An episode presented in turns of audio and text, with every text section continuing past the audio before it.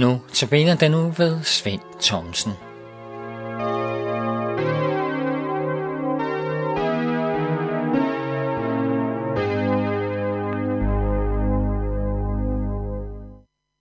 Dagens kerneord er i dag hentet fra Lukas evangeliet kapitel 11 fra vers 28.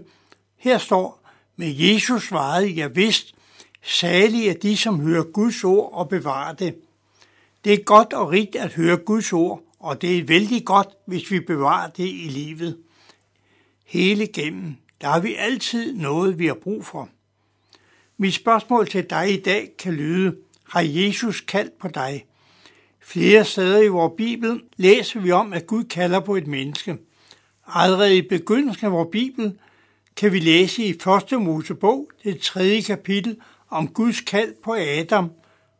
Adam og Eva, der var sat i Edens have af Gud, og de havde også fået flere retningslinjer i deres liv. Gud havde fortalt dem, hvad de måtte og hvad de ikke måtte. Gud havde på alle måder tilretlagt deres liv.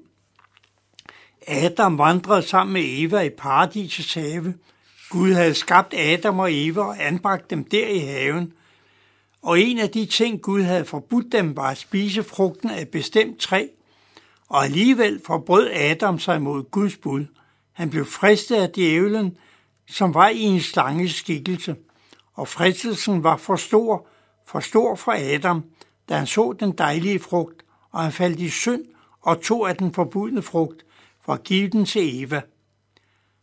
Dette så Gud, og derfor kaldte han på Adam, og han i rette satte ham for, hvad han havde gjort, for da Adam og Eva havde spist af træet, så så de, at de var nøgne, og så gemte de sig for Gud. Det blev de straffet for. Nu måtte de forlade Edens have. De fik deres straf, fordi de havde brudt Guds lov og ord. Senere kan vi læse om kaldet til både Abraham, Isak og Jakob og mange, mange flere, som Gud også tog sig af og vejledte i deres liv. Vi kan i 1. Mose, 1. Samuels bog kapitel 3 læse om Samuel, som var kommet i tjeneste hos den gamle præst Eli.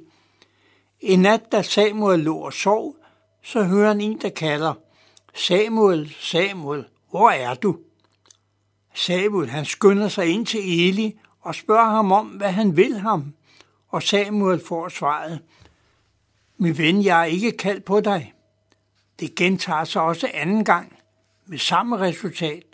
Men tredje gang, så forstår præsten Eli, at det er Herren, der er kaldt på Samuel, og han siger til Samuel, gå ind og læg dig igen, og hvis kaldet lyder igen, er det Herren, der kalder, og så skal du svare, tal, din tjener hører.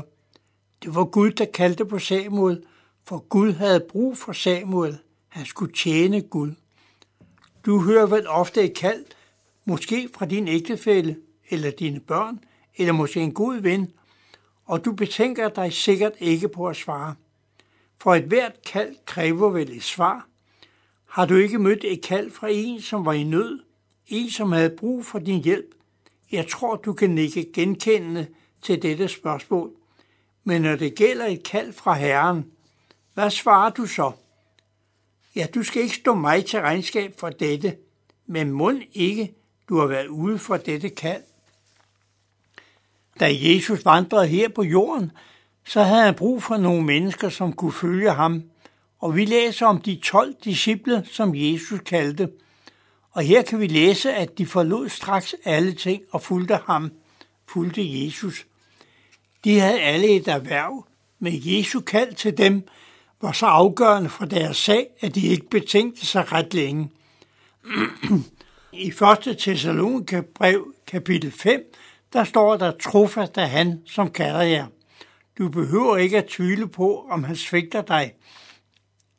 For han er trofast, står der, og det kan vi regne med. Også i salme 50 af Davids salmer i vers 15 kan vi læse, Råb til mig på nødens dag, så vil jeg udfri dig, og du skal ære mig.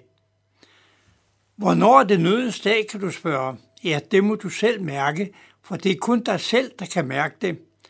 Der er nogle vers, som meget ofte kommer til mig, og de står i Paulus brev til romerne i det 8. kapitel. og i vers 14 og 15 kan vi læse, For alle, som drives af Guds ånd, er Guds børn. I har jo ikke fået en ånd, som giver trællekår, så I er der skulle leve i frygt. Men I har fået den ånd, som giver barnekår, og i den råber vi, Abba, Fader. Ånden selv vidner sammen med vores ånd om, at vi er Guds børn, men når vi er børn, er vi også arvinger, Guds arvinger, Kristi medarvinger, så sandt vi lider med ham, for også at herliggøres med ham. Tænk engang, vi er arvinger, hvis vi er børn af Gud. Vi er arvinger af vores forældre. Alt, hvad de efterlader, bliver vores. Gud har givet os sin enborne søn. Vi har fået ham som vor frelser. For alle, som drives af Guds ånd, af Guds børn. Har du mødt dette kald, er du blevet Guds barn, der vil du drives af hans ånd og komme til at tjene ham. Og det er ikke noget kedeligt job.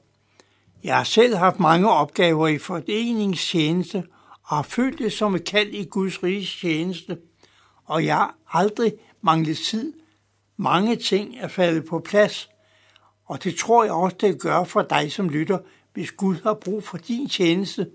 Så lyt godt efter, hvis du møder et kald fra Gud. Tænk på de 12 disciple, der forlod alt og fulgte Jesus. De fik bestemt ikke noget kedeligt arbejde. De fik noget interessant ud af deres liv. Velkom de også i fare og vanskeligheder, men de havde en trofast herre og mester, som de altid kunne komme til at få hjælp af. De vidste, hvad det betød at kalde på ham, da de var i nød. De år, jeg har været aktiv i det kristne arbejde, har jeg aldrig manglet tid til andet. Jeg har både kunne passe min familie og mit daglige arbejde. Gud har givet mig den tid og de kræfter, jeg skulle bruge i tjenesten for ham. Jeg vil igen minde dig, som lytter om ordet, dagens kerneord, med Jesus svarede, Jeg vidst, salig er de, som hører Guds ord og bevarer det. Og det stod i Lukas evangeliet kapitel 11 fra vers 28.